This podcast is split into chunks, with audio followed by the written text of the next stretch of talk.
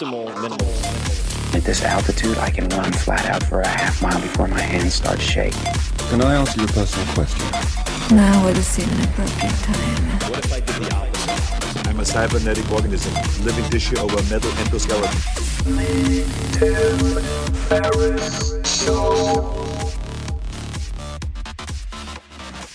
This episode is brought to you by Athletic Greens. I get asked all the time what I would take if I could only take one supplement.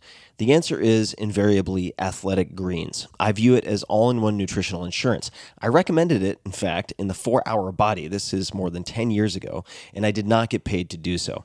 With approximately 75 vitamins, minerals, and whole food sourced ingredients, you'd be very hard pressed to find a more nutrient dense and comprehensive formula on the market. It has multivitamins, multi mineral greens complex, probiotics and prebiotics for gut health, an immunity formula, digestive enzymes, adaptogens, and much more. I usually take it once or twice a day just to make sure I've covered my bases if I missed anything I'm not aware of.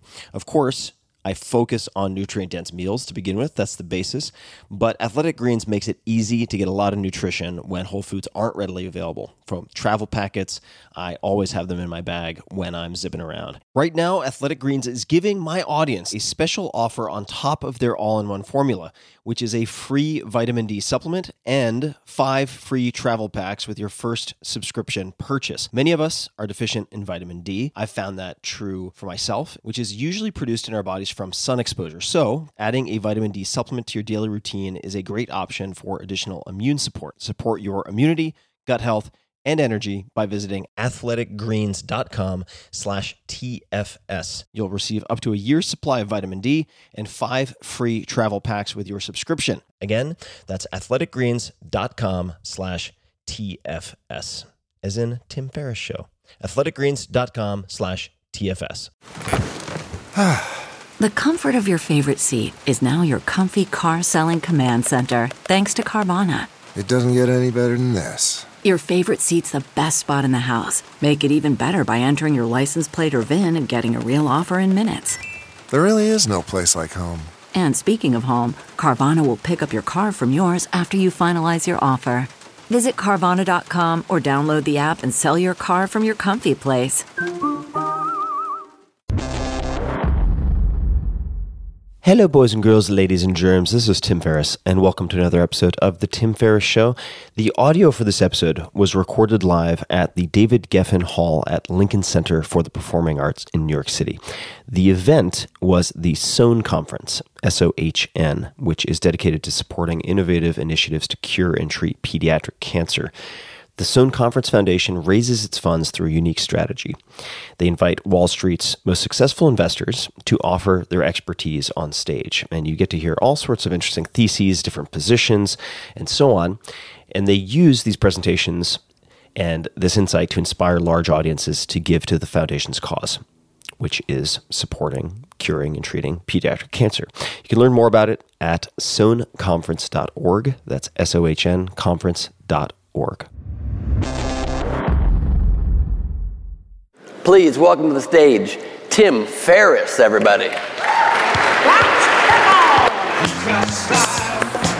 Thank you so much. Appreciate it. feet, but he doesn't care. Dressed in blue, fit to for. That's Macho Duck, 1979. You can look it up. Please enjoy. Uh, thank you all for sitting around after bio break to listen to the conversation I'm about to have with my good friend Josh. Thank you, Graham, for having us. And I'm going to jump into it. I usually use a much more embarrassing intro for Josh when we're recording something in private, so I'll use something a little less embarrassing. Josh Waitzkin has perfected learning strategies that can be applied to anything, which I've seen him do many times, including his loves of chess, Brazilian Jiu Jitsu, he's a black belt under phenom and multiple time world champion Marcelo Garcia, Tai Chi push hands, he's been a world champion, and now paddle surfing and foiling. Josh spends his time coaching many of the world's top performers in many different fields, and he is the author of The Art of Learning. Please welcome to the stage Josh Waitzkin. You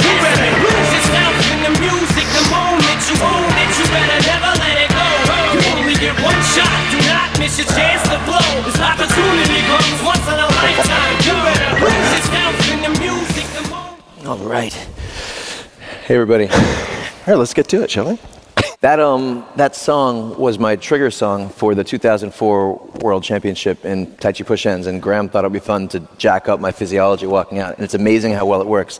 Like I just hear two bars of that song, and I'm ready to fight like ten dudes. So here we are. You can pick them out. Anybody volunteering? I listened to that in the three months of training camp for the Worlds, and then during the tur- during the competition, and then between the finals and the sudden death playoff of the Worlds, and so which was the wildest state of my life, maybe.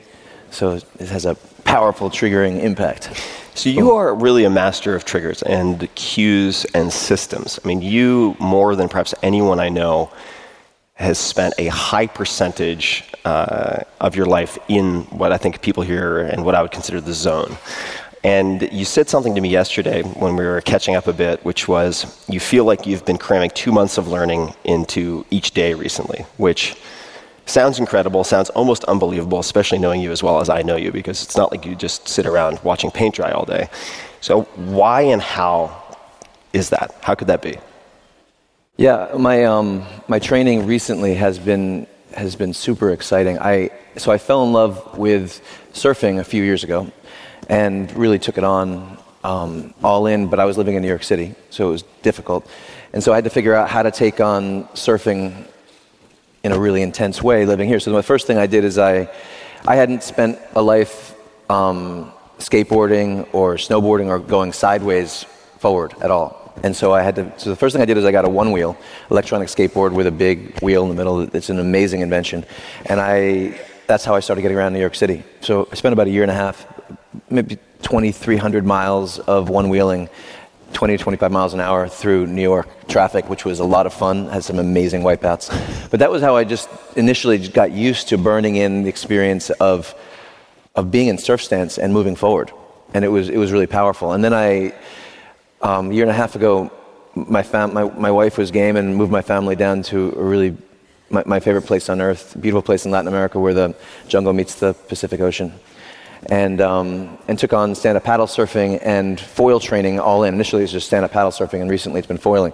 And so, in the past, th- this past fall, so sep- late August, September, I fell in love with foiling. And that's when things really went into overdrive for me. I've been using this, um, this invention called an e foil, which is so foiling is I'm not sure if you guys see it, imagine a, like a five foot surfboard with a 29 and a half inch mast going down and there's a wing. And so when you're in wave energy or you're moving forward quickly you're all that's in the water is the wing. And so it's frictionless it's way faster than surfing it's incredibly intense.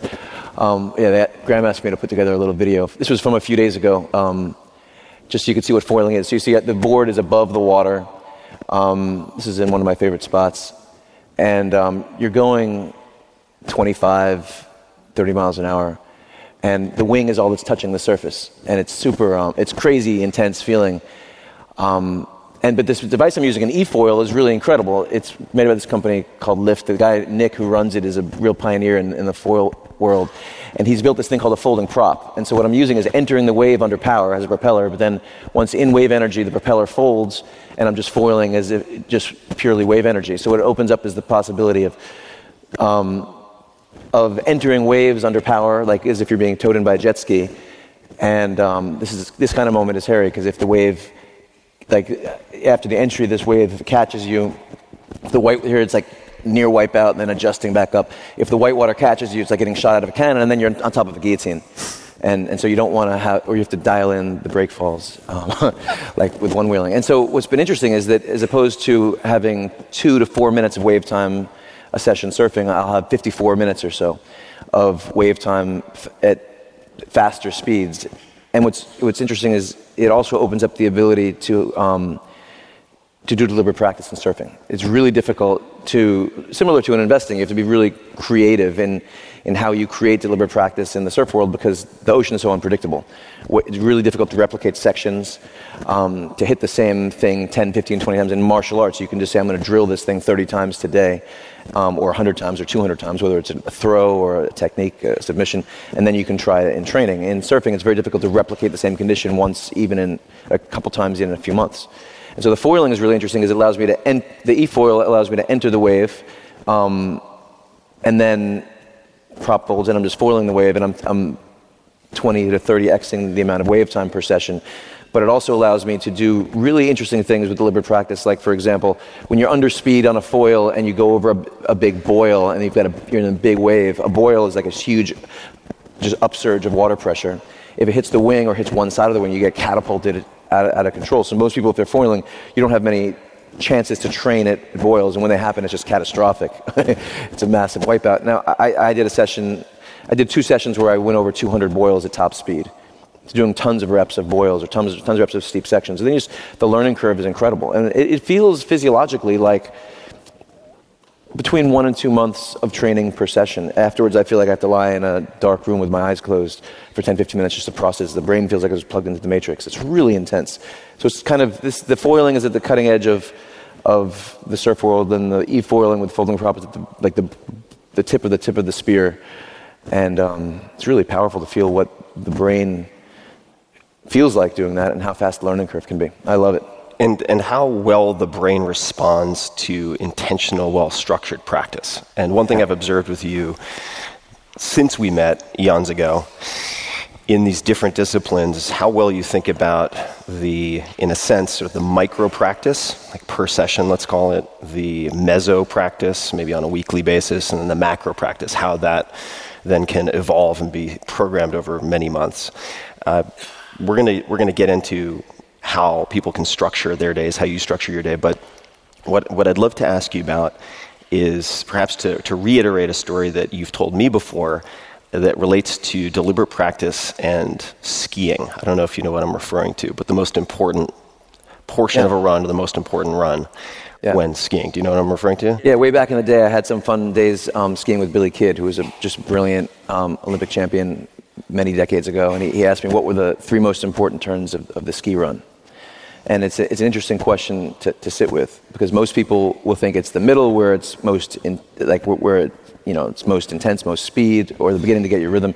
He talks about the last three turns before you get on the lift, um, which is where most people are sloppy. Most people kind of lift up, they their their body mechanic relaxes. They, they're, but the thing is, the last three turns are what you're going to be internalizing unconsciously on the lift ride up. It's true with martial arts training my whole life, always finishing strong, always finishing, executing a technique very well.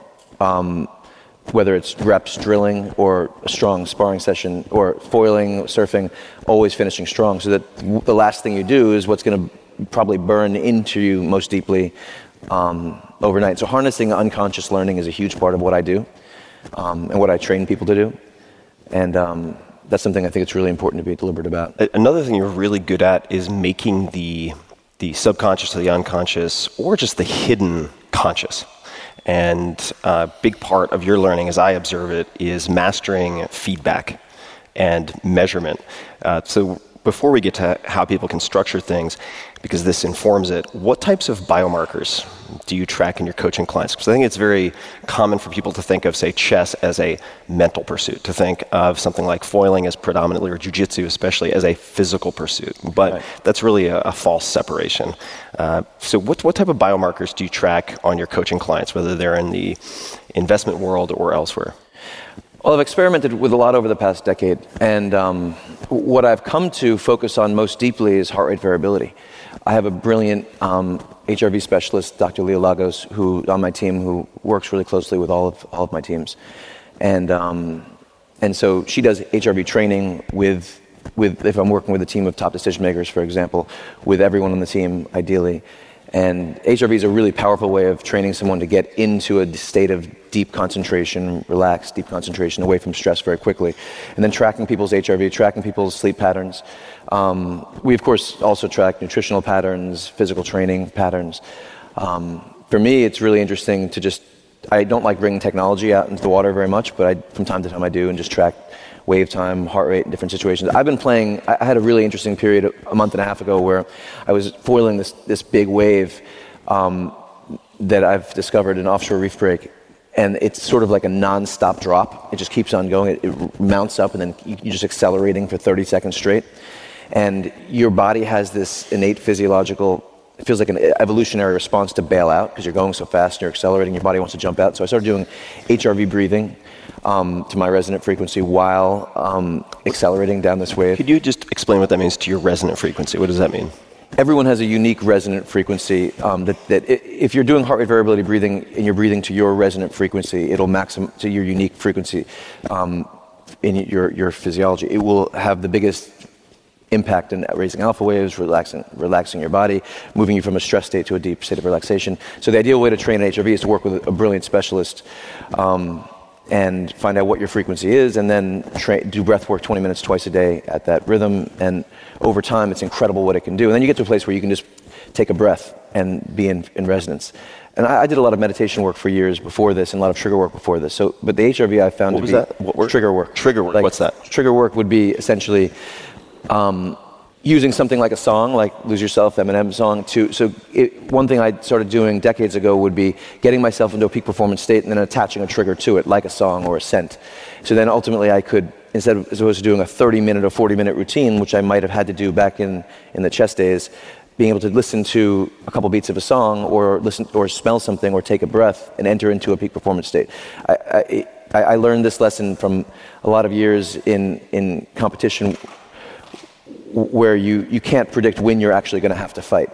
And so you might have to do a, th- like I remember going to a world championship in 2000 when I thought I, I, I knew it was going to, it's a long story, which I've actually, we and I have discussed before.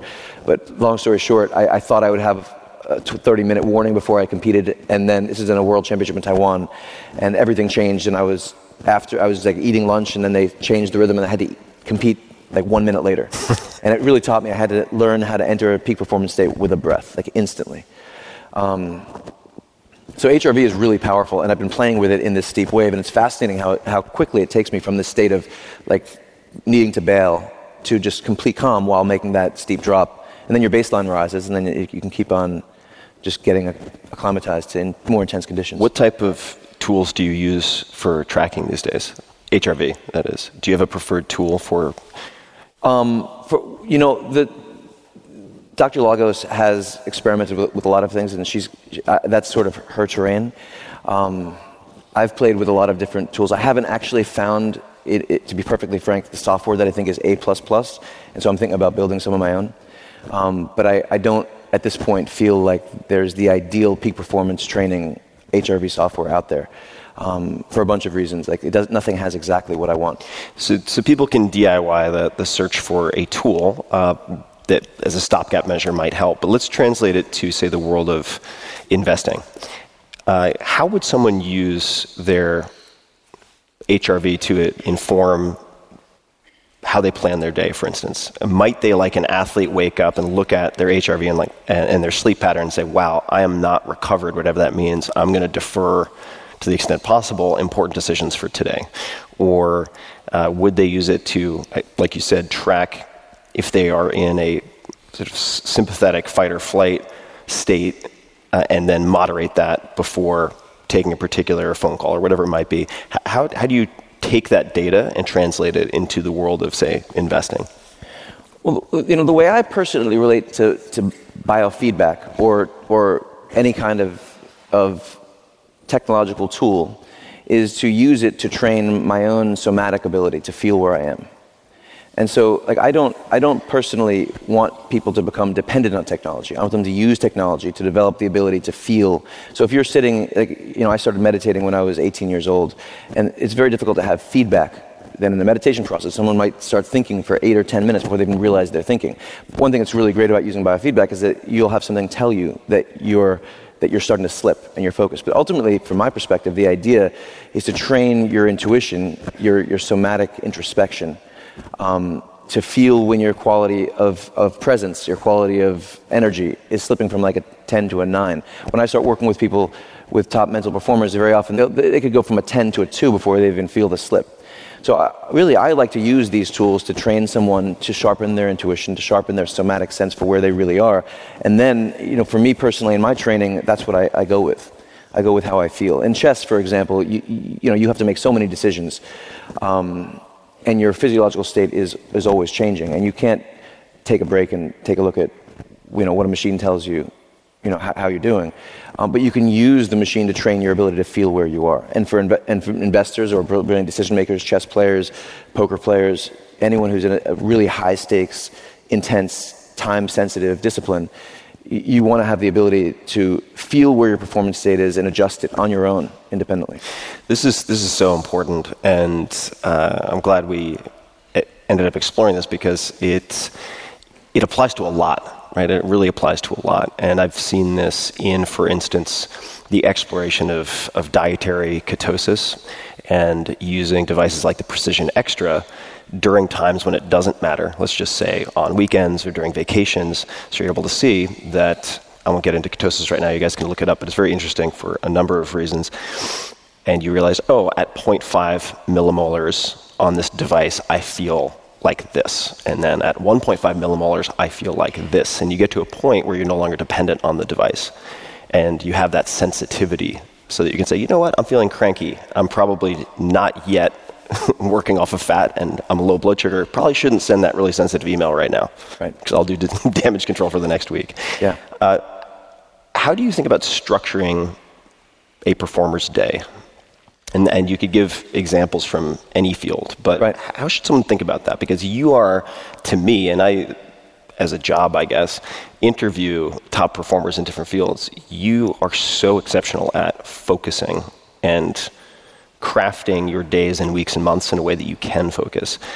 What suggestions or examples uh, might you describe uh, for people who are looking to better structure their days? Yeah, it's a really important question. I mean, first thing I'll say is that everything that I do in a coaching capacity is individualized. So, I, I, the essence of what I, if I'm working with someone who is a world class decision maker in some realm, by definition, I- have to know them so intimately before I start making suggestions to what, to what they do.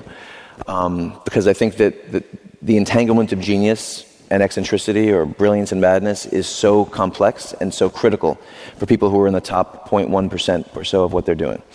And so um, I've seen there are so many dysfunctional habits that I've seen drive brilliant creations, and then there there are so many people who are doing things by the book who are just mediocre. Um, so that's one initial caveat that I'll say is that when I, if I'm training somebody one on one, I will understand them with tremendous nuance before I'll start tweaking what they're doing. That said, um, there are some core principles around day architecture that I think are really important and that are really challenging to embody in this technological age where everyone is distracted, everyone is just constant inputs. Um, everyone's so busy. Everyone feels that they should be so busy, and everyone's pulled into the external all the time. Um, and people are, are find it very challenging to structure their days or do what they want to do because of an internal relationship to their creative process, as opposed to how it will look from the outside. And so I think that a proactive day architecture versus a reactive one is hugely important. I think most people um, will have lots of meetings scheduled, and then maybe they'll try to jam thinking in between the meetings. So they'll have like two minutes of thinking time in, in between, which is, from my perspective, disastrous because people are their brilliance comes from thinking. Um, so I'll block out time, thinking time, in someone's calendar, as, and then meetings will be put in between this. An alignment of peak energy periods with peak creativity work, like thinking time, is hugely important. Usually, it's the reverse. People will will like do their thinking on the walk back from lunch when they're a little bit lethargic, as opposed to do their thinking first when they wake up in the morning when their when their energy and their creativity is is most intense. Um, How do people I- how do people identify their peak? They can feel energy. it. I have people. I mean, I, I find in my diagnostic process, I find pretty consistently people are right about. I ask people to, to rate one through ten how their creative, how their energy levels and creative state is at different parts of the day, and then of course I examine it. But people tend to have a pretty good sense for this. Um, I think it's really important. You know, one of the things that I have everyone that I do, and that I've been doing my whole life, is um, ending my day thinking about the most important question and what I do, um, and then waking up in the morning first thing, pre-input, and brainstorming on it. This is a incredibly powerful tool that I, I learned from my dad, who's a great writer, um, in his creative process when I was, uh, you know, seven, eight years old, and, and um, Hemingway wrote about it in his writing process. Um, it's been a huge part of my life for decades. Focusing the mind, ending the day strong, like I mentioned before, and focusing on what matters most, and building the musculature of focusing your like your being on not all this ancillary stuff that just comes at you, but what really matters the most. Um, releasing it, not stressing out about, it all night, sleeping well, and then first thing in the morning, pre-input, not after checking the news or checking Bloomberg or checking Twitter or checking any checking stock prices. Pre-input, brainstorming on it, because what you're doing that way is you're systematically opening the channel between the conscious and the unconscious mind, and that's something that is something you, you can do it systematically, day in and day out, rhythmically. So let's let's give a specific example, and it could be a real world example from your life, it could be a hypothetical, it could be a composite. What time, give the example and when you would write it down. You put it at the top of a page in a notebook before dinner and then put it away? What does it concretely look like? Again, I think that the, the expression of it is individualized. Some people will write it down on a, on a piece of paper Yeah. and write it down. Some people will write it in their Evernote Yeah. um, and return to it. Um, I I wake up usually around 4:30, and I um, I journaled for many years physically, but then I had so many journals and it was so difficult to get through them. I actually now use Evernote myself, and I just pop it open and start riffing on it. Um, this is something that you can like you know I, I use this this term making smaller circles that initially when we do something we do it in this um, in this big way and then we can kind of refine it make the circles tighter and tighter and tighter. It's sort of reference to in the martial arts you learn to a body mechanic in a big motion then you learn to condense it and make it more and more potent. So this is the kind of thing that you can do at night and then in the morning but then ultimately I think throughout the day it's very important to to do this. Um, before you go to the bathroom pose yourself a question and then don't check your phone while walking to the bathroom. Release your mind, and then come back from it. And then think about, return your mind to the question. Because what you're doing this way is you're, you're training your ability to focus on what matters most. This is what I call the MIQ, most important question. And I have, you know, I think that MIQ training is one of the most important things that, that a decision maker can do. Because the best way to train an analyst in a discipline is to train them in, in knowing where to look, what matters most. And so there's a system that emerges from this day architecture. Imagine the evening, morning rhythm, and then three or four reps of it throughout the day. And then imagine you have a team where you've got a leader who say is at a higher level in a certain discipline, and you've got a group of analysts beneath. If you have the system I call MIQ gap analysis, where everybody is doing this most important question training, initially one rep, but then multiple reps throughout the day, there's transparency throughout the team. And then there's a periodic review. You talked about feedback. This is a really powerful way to, to bring in healthy feedback in an organization or in your own internal structure. Um, there's a review of what you, if you're doing it on your own, what was, what did you think the MIQ was now, and then a week later, two weeks later, from this, this elevated perspective, after you've done much more work, what do you think the MIQ was? And then the gap is often where you'll do your, your you'll devote your work. Um, and in a team structure, you can have somebody overseeing the MIQs of, of a group of analysts, and then sometimes tweaking it, sometimes making suggestions, and then team training, deliberate practice can be focused on the gaps that emerge, where they become clear between what seemed like the most important question then and what later on um, it became apparent was the most important question. So if we're looking at the most important question, this MIQ, is is it always or does it tend to be something very specific like how do we how do we mitigate risk or how can I mitigate risk in position X or whatever it might be? Or are there when in doubt or when unsure, are there other types of most important questions that people can ask, such as uh, I'm not really even sure. Uh, where where might I be neglecting risk, or something like that? Are there broader questions that Yeah. you find are very useful when someone isn't sure on a on a very specific level where to focus for a most most important question? If someone's say struggling to come up with the MIQ, I I mean, I use this tool for, for big thematic meta questions. I sometimes will use it for tactical questions. I'll, I'll use it um, sometimes for, for, to get a clear read on, on how I intuitively feel about somebody.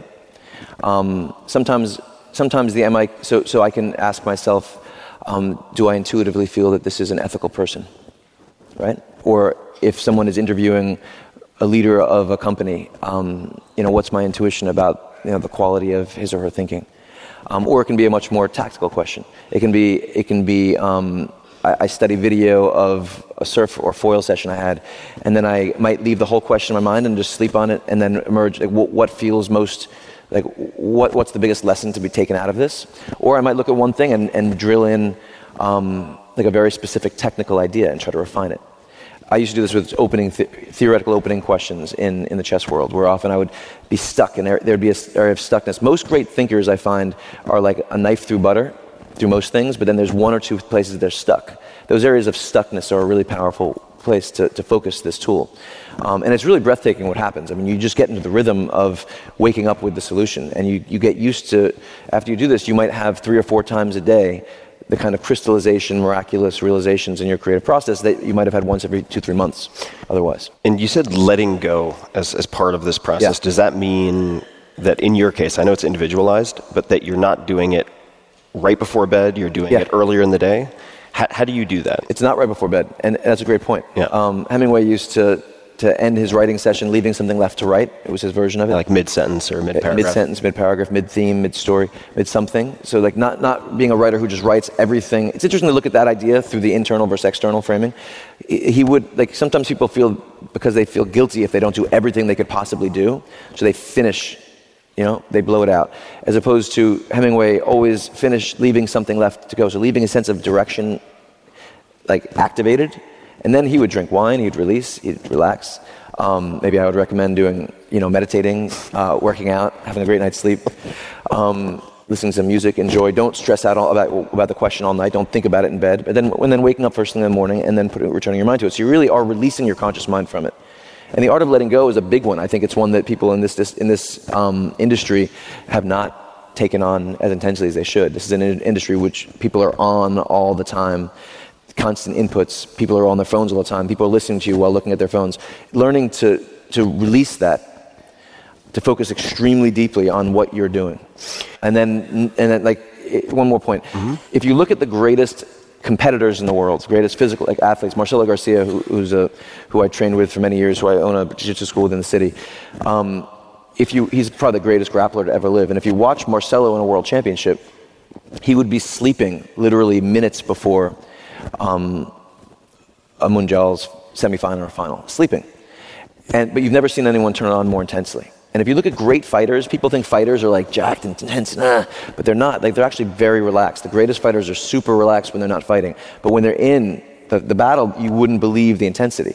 And even to deconstruct that further, if you watch a, a great, for example, boxer, the relaxation before a strike is delivered is incredible. So it's just the undulation. Like most people in high stress decision making industries are always operating at this kind of simmering six or four, as opposed to the undulation between just deep relaxation and being at a 10. And being at a 10 is like millions of times better than being at a six. It's not, a, it's just a different universe. Same, same as being all in on a discipline is millions of times more intense than being, you know, 98 or 99%, let alone, you know, I could take it or leave it. Yeah. And just having observed you, observed Marcelo, Yeah. uh, certainly heard stories about, say, Floyd Mayweather before gigantic fights. Yeah. And uh, I heard a, a friend of mine who knows him said he walked into his dressing room after Floyd was like, Yeah, sure, come on in. He's like, I don't, I don't want to interrupt you. I, I, you must be prepping. And he's like, No, I'm either ready or I'm not. And he was just sitting down watching some TV. Yeah. That it's, it's, in a way, your ability to avoid the simmering six uh, directly affects your ability to then ratchet up to turn on to the 99% or the 100%. Right? If you're always at a simmering six, you're just at 50% battery Right. all the time. 100% and 50% intensity. Yeah. And you cannot, you have no idea what your 10 is. And you have, as you mentioned earlier, uh, moved to Latin America. I was convinced, as someone kind of born and bred here, I, I thought the Waitzkin clan, like a group of hobbits, was just going to live in this little corner of Manhattan for forever, as long as the human race would survive. And uh, and yet, you you moved to a very remote location, and you have in many areas now, in a very clear way, created a lot of slack and sort of white space for deep work. Uh, how would you sell that? Not necessarily moving to the jungle, but how would you train or how do you train some of your performers to stay away from the siren song of FOMO, fear of missing out, the sort of temptation to distraction, because you're very good at deliberately blocking it out. What do you, what do you say to people who are tethered to phones, locked in front of a Bloomberg, who have trouble creating that, those broader blocks of time? Yeah. Well, the art of saying no, which you and I have spoken about a lot, is, is a really important one to take on. I, I mean, in my life today, I'm, I'm, um, I'm training as intensely as I've ever trained. I'm training, but the goal is virtuosity, not a world championship. But I'm training as if as intensely as if I was training for a world championship. So my ocean training is maxed out intensity, four or five hours a day, and I'm I love the work that I do with my my, my core partnerships um, in the decision making space, and it's really beautiful to feel how my game and all of it has risen as I've moved away from everything. I, I think I was pretty good at saying no before living in New York, but in New York there's just so much incoming. But now I'm so far away. Um, and it's been, you know, this is a principle that I've cultivated for many years, but that I feel like I've only begun to see the potency of in the past couple years since I've um, experienced like the, the power of the empty space. So much of what we're trying to do as idea generators is get away from the thought constructs, the groupthink, um, the, the group biases, you know, where everyone is clustered. And it's really interesting to get away from it all. And like for me, coming into New York City, I've lived much of my life in New York, but now coming into New York City after not having been here for three, four months and living in a place which is just so different, um, I'm listening to monkeys and ocean sounds and, and rain falling.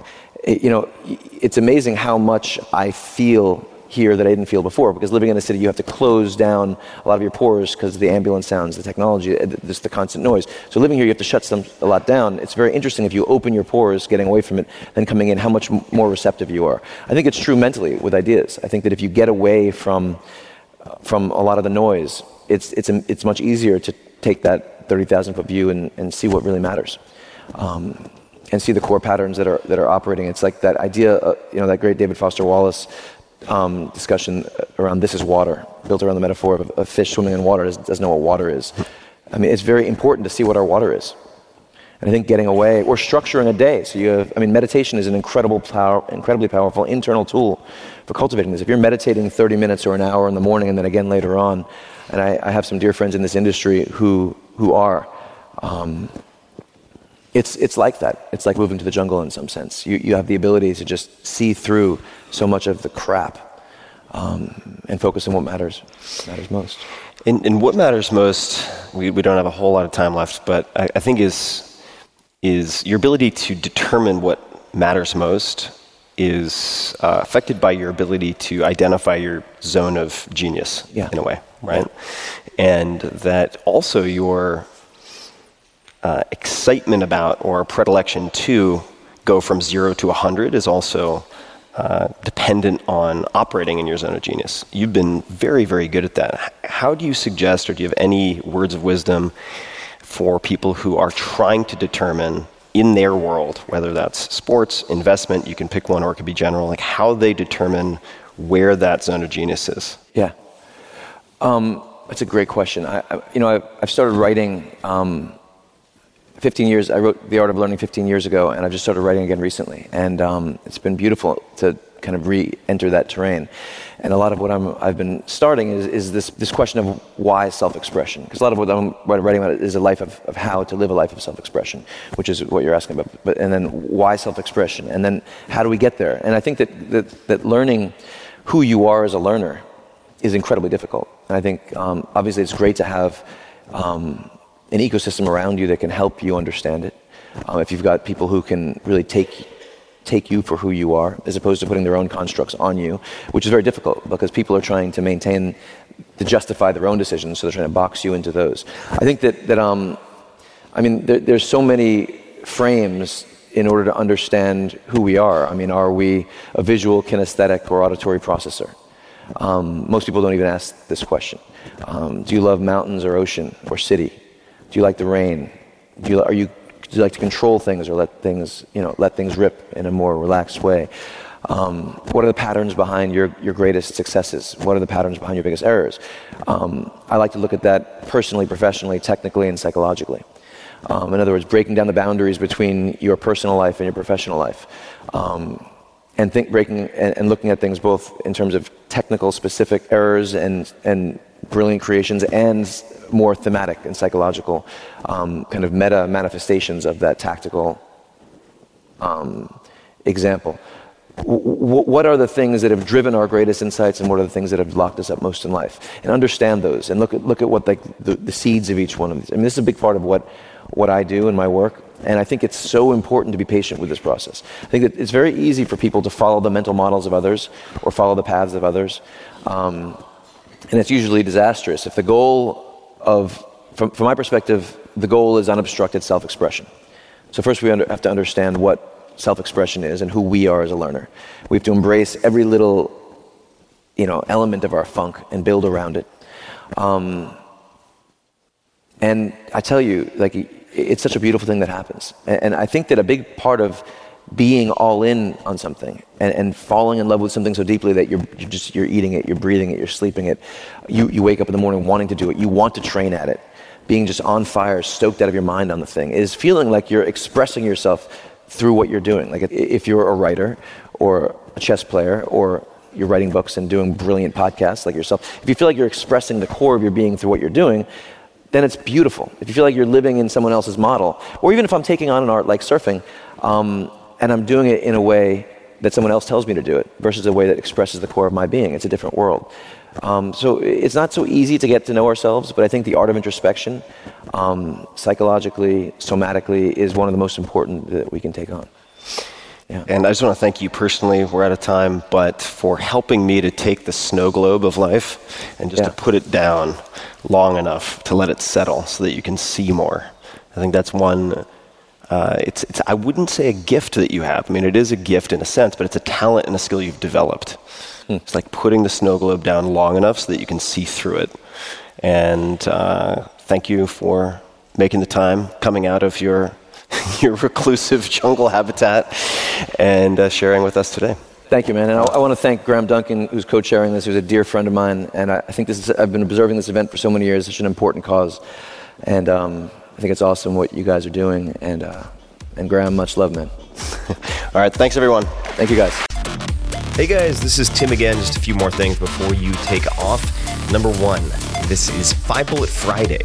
Do you want to get a short email from me? Would you enjoy getting a short email from me every Friday that provides a little morsel of fun before the weekend? And Five Bullet Friday is a very short email where I share the coolest things I've found or that I've been pondering over the week.